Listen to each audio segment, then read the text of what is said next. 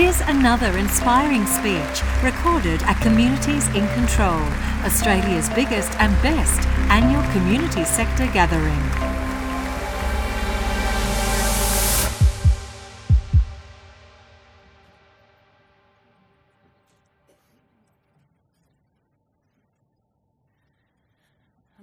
Before I begin, I would like to acknowledge the traditional owners of the land that we're meeting on today, the Wurundjeri people of the Kulin Nation, and pay my respects to their elders, past and present. This land was never ceded, a treaty is yet to be negotiated, and until that unfinished business is seen to, Australia will never come, as an, a, come of age as a nation. This I truly believe.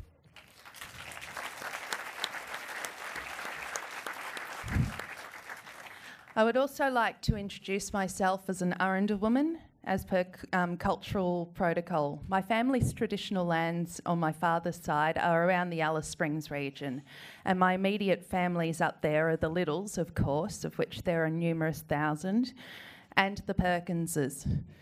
On my mother's side, they're all pretty much working class Clifton Hillborn Collingwood supporters. I myself was born in Canberra, and a good portion of my formative years up there was spent hanging around with extended family from both sides of um, the family, but particularly dad's side, for a number of them were working and living in Canberra at that time in the public service. So I spent a lot of my childhood years going to land rights rallies. We moved to Melbourne in 1992, and following high school in the outer southeastern beachside suburbs, I went on to La Trobe University, where I had a most unconventional time. Initially being a geology major, then eventually um, ending up with a first class honours degree in theatre and drama.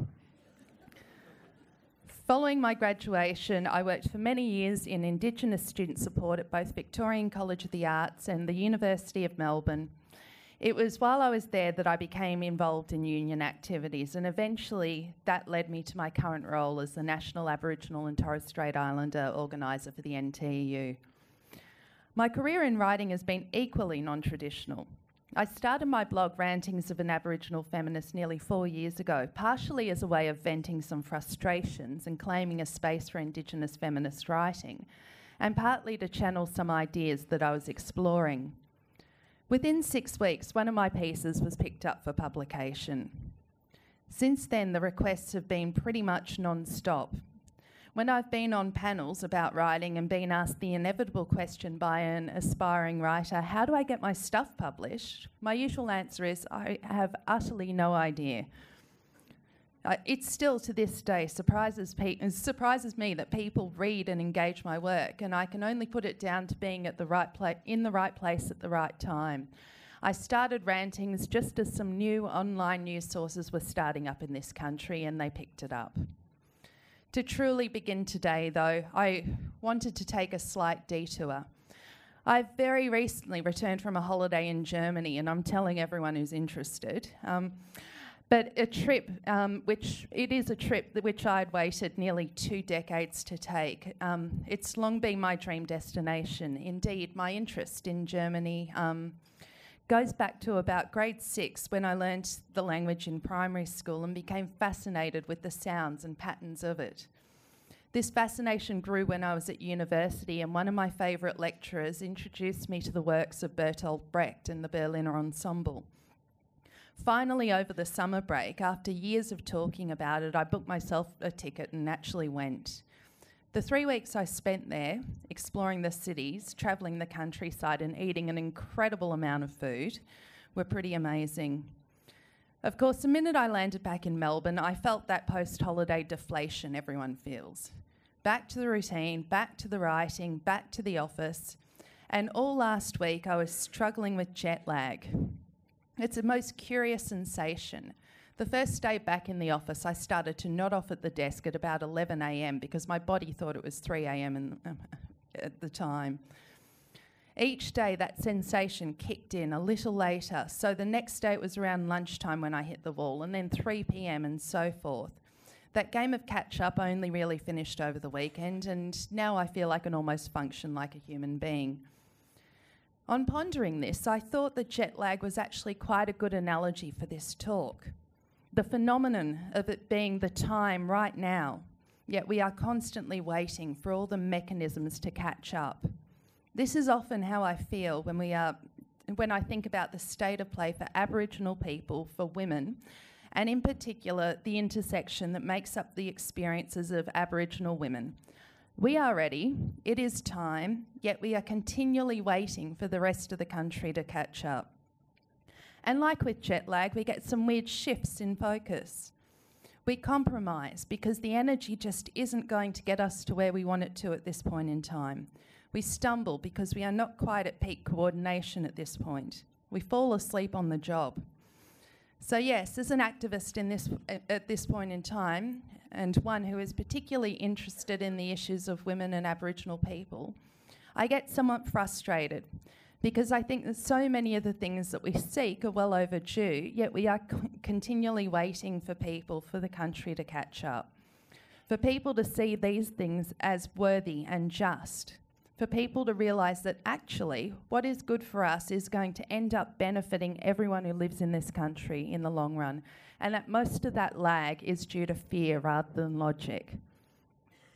I say this because I remember being a frustrated teenager in my outer suburban Melbourne high school back in the 1990s, fresh from the political movements of the 1980s Canberra.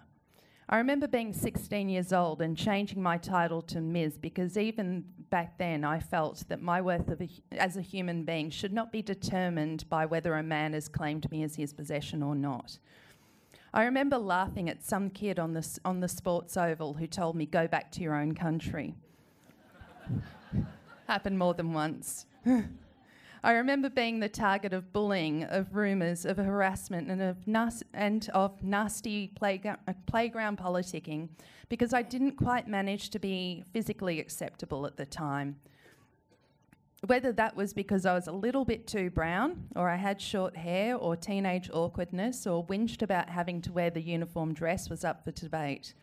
I believe it was a combination of all of this in an area eh, of Melbourne which was rather mo- monocultural, in a school which reflected that lack of diversity, I managed to stick out like a sore thumb for, for all of it. And having a willful and stubborn nature really didn't help matters for me. So, experiencing this racism and sexism was a normal part of my growing up experience. And it wasn't limited to the school grounds. I'd feel this same pressure within family and community as well, and there's seemed to be that same opportunity to contravene the expectations placed upon me. I often say that it was the continual limitations I felt placed upon me as a young person, both as a girl child and as an, and as an Aboriginal person, which led me to, um, sorry, which, which were what led me to staunchly claim both of them. Knowing that one false action I did could give all Aboriginal people a bad name or that I wasn't being ladylike led to an active rebellion. But you have two choices at that point. When continually held to these sorts of standards, when knowing you could, um, sorry, when also knowing that you could damn an entire group of people um, to hell through your own actions, you either adhere or rebel. And though there were some tentative uh, attempts to adhere in the beginning, there are only so many racist and sexist jokes one person can endure before they realise there is utterly no point to it. So, this is um, why you see what you see before you today. I'm a proud woman, I'm a proud Aranda person, and the fact that I have ties in this landmass that go back 4,000 generations is amazing. I'm a proud lefty, and I feel, and I feel utterly no sh- um, shame um, about not blending in. And at least in my own world, I'm self determined. My focus of today is the importance of listening to the voices of Aboriginal women, and I would like to begin this with a recent experience I've had in my life of writing and advocacy. Some of you in the audience will be aware of this story, so please bear with me while I fill in the gaps for others. This year, I was incredibly privileged to be asked to deliver the keynote address for the Queen Victoria Women's Centre International Women's Day function. In constructing my speech, I drew on a lot of um, I drew a lot on my development as an activist in Aboriginal rights, feminism, and unionism. I read out two um, poems of Aboriginal women who had inspired me infinitely, and one of those was Lisa Bellear, who they've got a ph- photographic exhibition of her works currently at the Koori Heritage Trust, and I recommend everyone go and look at them. Oh, and sorry, I made a variety of arguments throughout this speech. One argument I made was around the concept of intersectionality and how, due to the fact that I came at the discussion from a number of marginalised perspectives, it's a label that I've gained, but not one that I'm necessarily comfortable with. Why is this? Well, because I've witnessed the concept of intersectionality um, uh, starting to lack depth and indeed becoming synonymous with the idea of choice feminism rather than deep structural analysis. In my view, intersectionality should always be about the liberation of those who, through the intersection of multiple social marginalisations, are the most vulnerable in society. When you liberate those people, everyone else in society benefits. To illustrate my point, I drew on the Northern Territory intervention. I argued that while Aboriginal women were continually used as justification for this intervention, with politicians using the rates of abuse these women had suffered as a reason to remove any sort of autonomy from um, entire towns of people, not once did I see the views of an Aboriginal woman living under these circumstances represented. People were talking for them, around them and in their alleged best interests, yet we're never letting them speak. And at the end of the day, these women were supposed to be the ones that the gov- uh, sorry, the women that the government was supposed to be protecting were left without any avenue for recourse at all. They couldn't argue against their circumstances.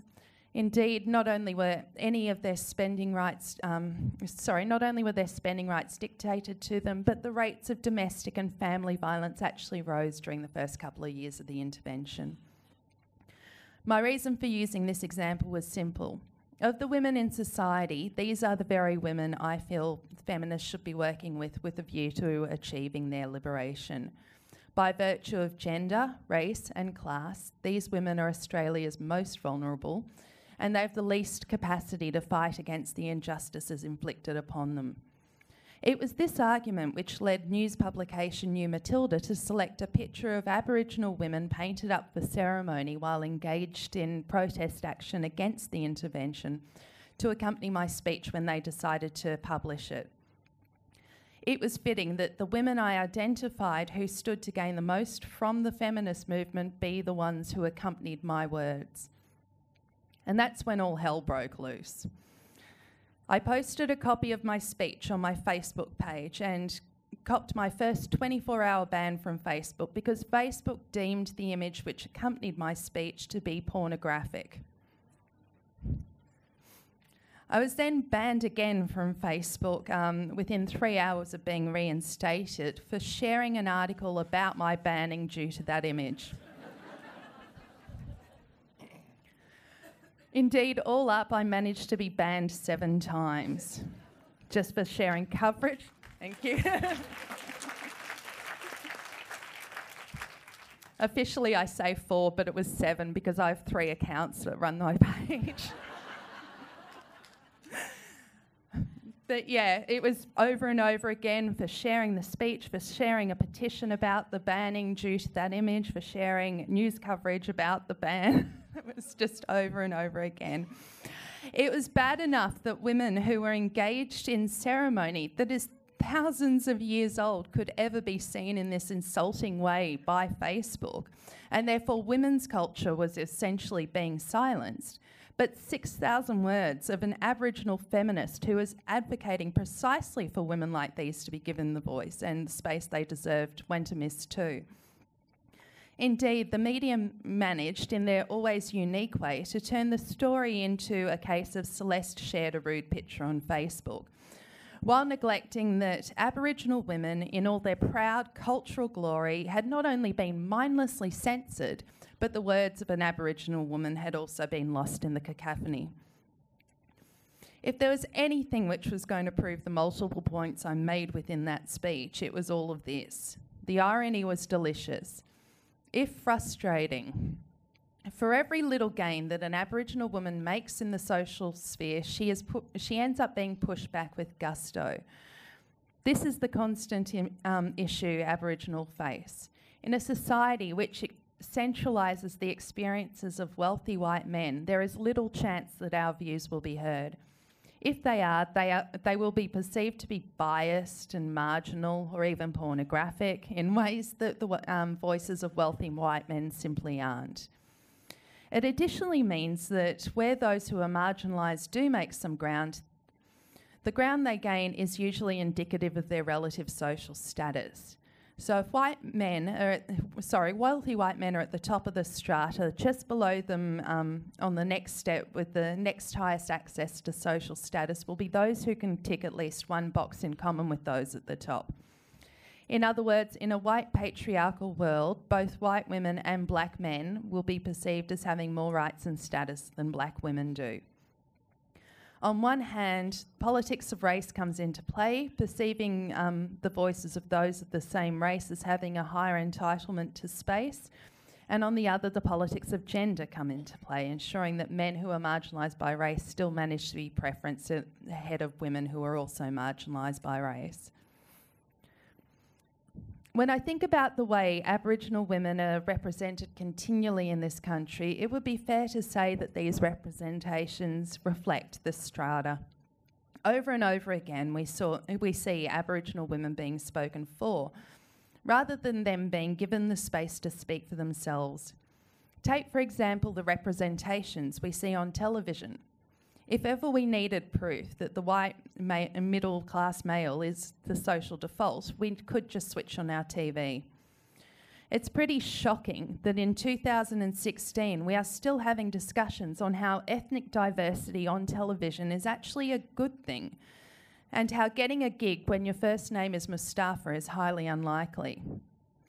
To add to this, while it has been absolutely great to see the growth of things such as NITV and to see dramatic representations such as those in Redfern now, these tend to be the exception rather than the rule. I can't just tune into the news to see an Aboriginal anchor woman. I'm fairly certain that Aboriginal people aren't going to be used to sell me toothpaste or headache tablets. And until this was pointed out to me by someone who had lived overseas for a number of years and seen how other countries do this, I didn't actually realise how glaring it was. If Aboriginal voices, and particularly Aboriginal women's voices, are removed at this incredibly superficial level of representation, just imagine how deep this phenomenon permeates the society. Earlier, I brought up the Northern Territory intervention and how their voices were completely erased from this situation. If Aboriginal women in remote communities are experiencing violence at high rates, then shouldn't we be listening to the, these women when they are saying what they need? And unfortunately, this phenomenon is so embedded in Australian society that Aboriginal, um, sorry, the phenomenon of Aboriginal women being painted as victims rather than knowledgeable people who could possibly uh, um, hold the answers to many of the social ills, that a lot of people do just accept um, the stories. Last year, the image of abused Aboriginal women was invoked again by WA Premier um, Barnett in his justification for the potential forced closure of Aboriginal communities. Yet, while he was doing this, a women's shelter in the Pilbara region, which has been set up by local women who were themselves survivors of family and domestic violence, and they did this in order to protect other women and children within their community, this shelter ended up facing closure because it lost government funding.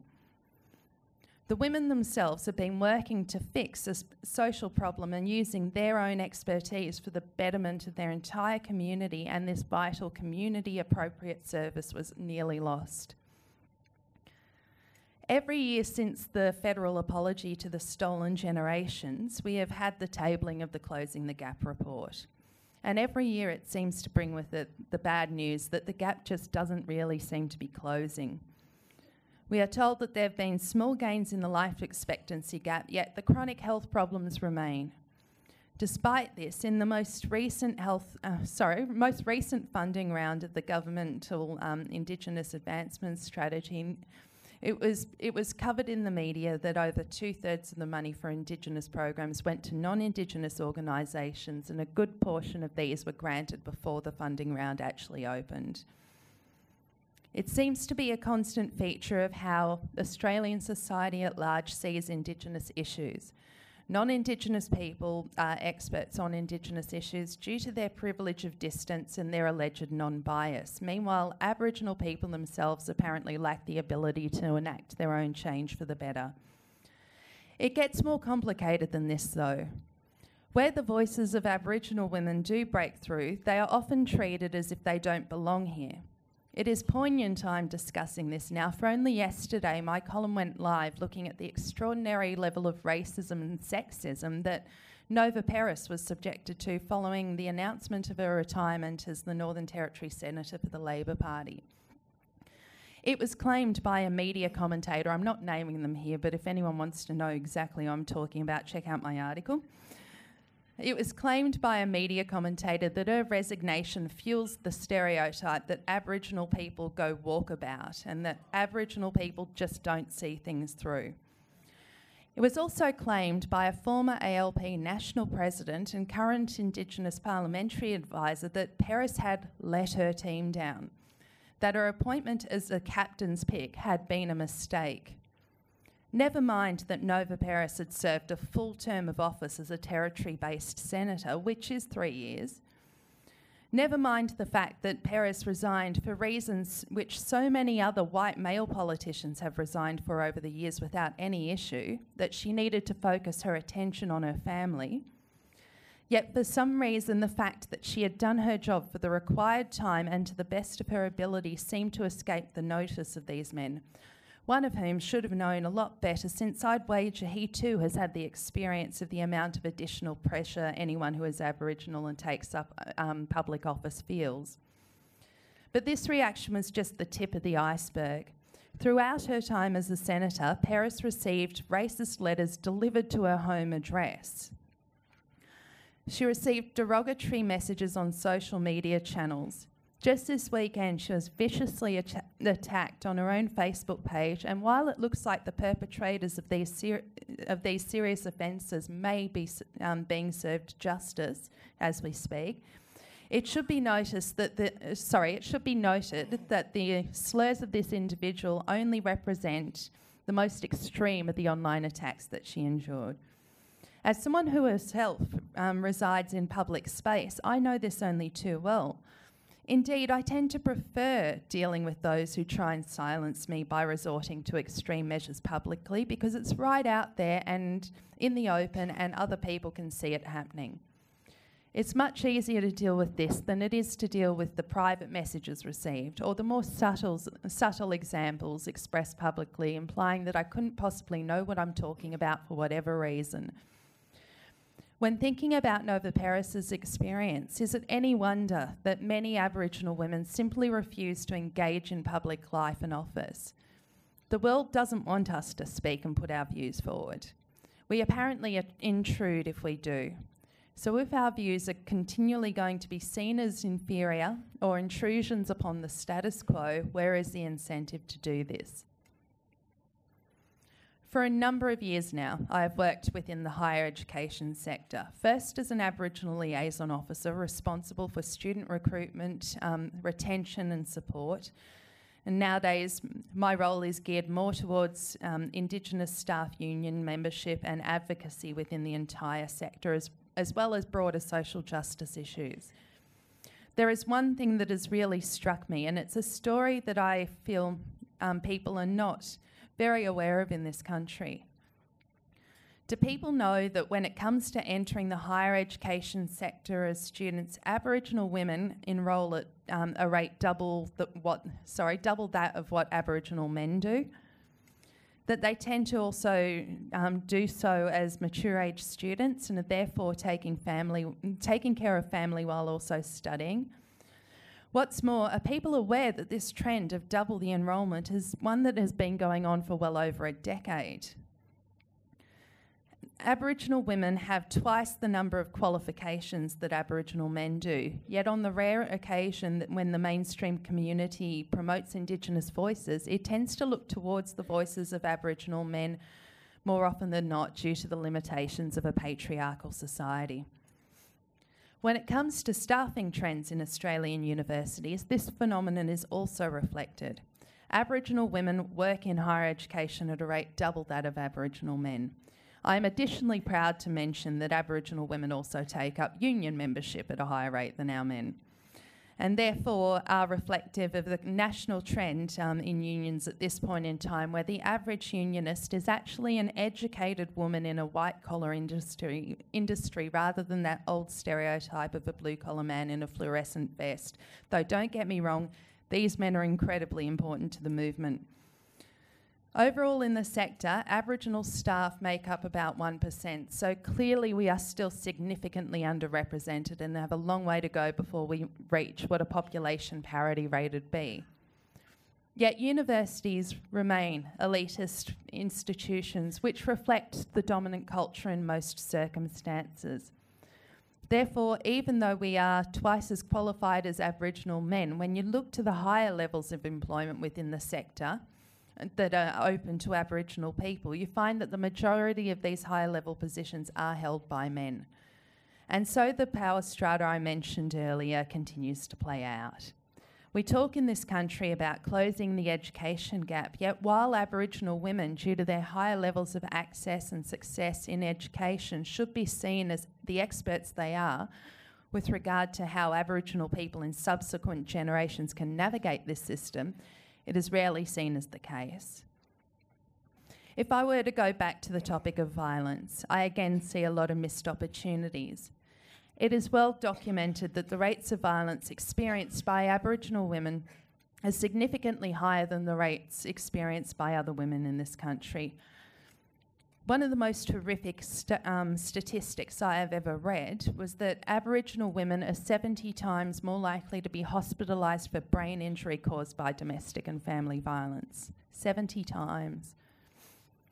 Yet, when it comes to experiencing domestic violence in the first place, we are about 38 times more likely. We are also three times more likely to experience sexual violence. Yet, more often than not, these figures are used one of two ways. As mentioned before, the first way seems to be um, used to justify the removal of our rights and the imposition of policy upon us. The second way it is used is of a peripheral concern, as an add on to the overall statistics undertaken due to the significance of these numbers. The opportunity I believe is being missed is this. By seeing Aboriginal women as crucial to the discussion on violence against women and enacting the recommendations which they put forward, we will not only reduce the rates of violence experienced by Aboriginal women, but we could also reduce the rates of violence experienced by all women. Understanding how issues such as disenfranchisement, poverty, colonisation, and patriarchy contribute to these horrific numbers is crucial to understanding risk factors, social normalisations, triggers, and so forth. Learning how Aboriginal women work within their communities to address violence is also crucial. It seems, um, it seems the approach is always that mainstream programs are tailored for the benefit of Indigenous women rather than mainstream people stand to learn from the experiences and practices of others. Yet, by engaging in um, discussions of culture, dispossession, racism, and so forth, you can gain a better appreciation for the impacts of structural oppression and the parallels that these stories can assist in understanding what might end up benefit sorry what might end up benefiting other women it's interesting to me because I'm up here speaking about how people might um, should listen to Aboriginal women as a broader topic. Yet I feel I've barely touched the surface. If I were to summarise my overall view, it would be that the experiences of privileged white men are constantly centralised as the Australian experience. Those who have the most experience and who stand to benefit the most from um, progressive programs and policy are therefore continually silenced when they should, in fact, be treated as the experts they are. Indeed, I feel Australia is, is incredibly prone to this mindset because we continue to be a country which ignores its own history for the sake of promoting the tales of privileged white males. And to take history as the example, what this means is that everyone ends up losing because the mistruths are perpetuated, ignorance is perpetuated, and division is pe- therefore perpetuated. It's because of this accepted social dynamic, the status quo is rarely challenged, and rather than being seen as defiant, strong, and proud human beings worthy of respect, a picture of Aboriginal women painted up for ceremony is seen as an offence. When I look around today, I see young Aboriginal women staunchly and unapologetically leading the charge. During the Stop the Forced Closures rally last year, young Aboriginal women were front and centre, organising the rally giving the speeches, and mustering the thousands of people out on Melbourne city streets, otherwise known as what the selfish rabble. Young Aboriginal women are out there in the media shaping opinions, influencing mainstream, and refusing to back down in the hope that their fight will lead to a better future for those who come after us. Young Aboriginal women have been front and centre in the push for um, for a recognition of Indigenous sovereignty and the negotiation of treaties, for they know better than anyone else that simply adhering to the current situation of social po- power dynamics is not going to be equitable, nor will, it, nor will it get us anywhere. Aboriginal women are the future and their voices are crucial. So I'd like to issue a challenge to all people listening to me today. Conscious, consciously reframe your points of reference and start turning this dynamic on its head for the betterment of everyone. Aboriginal uh, women are smart, we're survivors, and we have knowledge to share with you. We've survived not only the ongoing process of colonisation, but several millennia living in this landmass, so we are indeed experts. I challenge people to digest the diverse opinions of Aboriginal women to read our books, to listen to our news, to watch our television shows, and to absorb our stories, not for the fringe pieces that they are always assumed to be. These stories are crucial as they not only contain better insight into this country and how it operates, they also contain clues on how this country can work for the betterment of us all.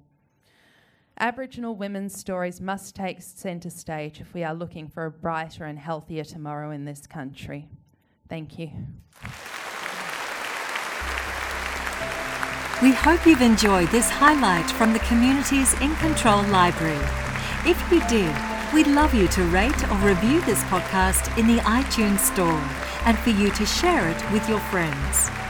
For further information about Communities in Control, visit communitiesincontrol.com.au.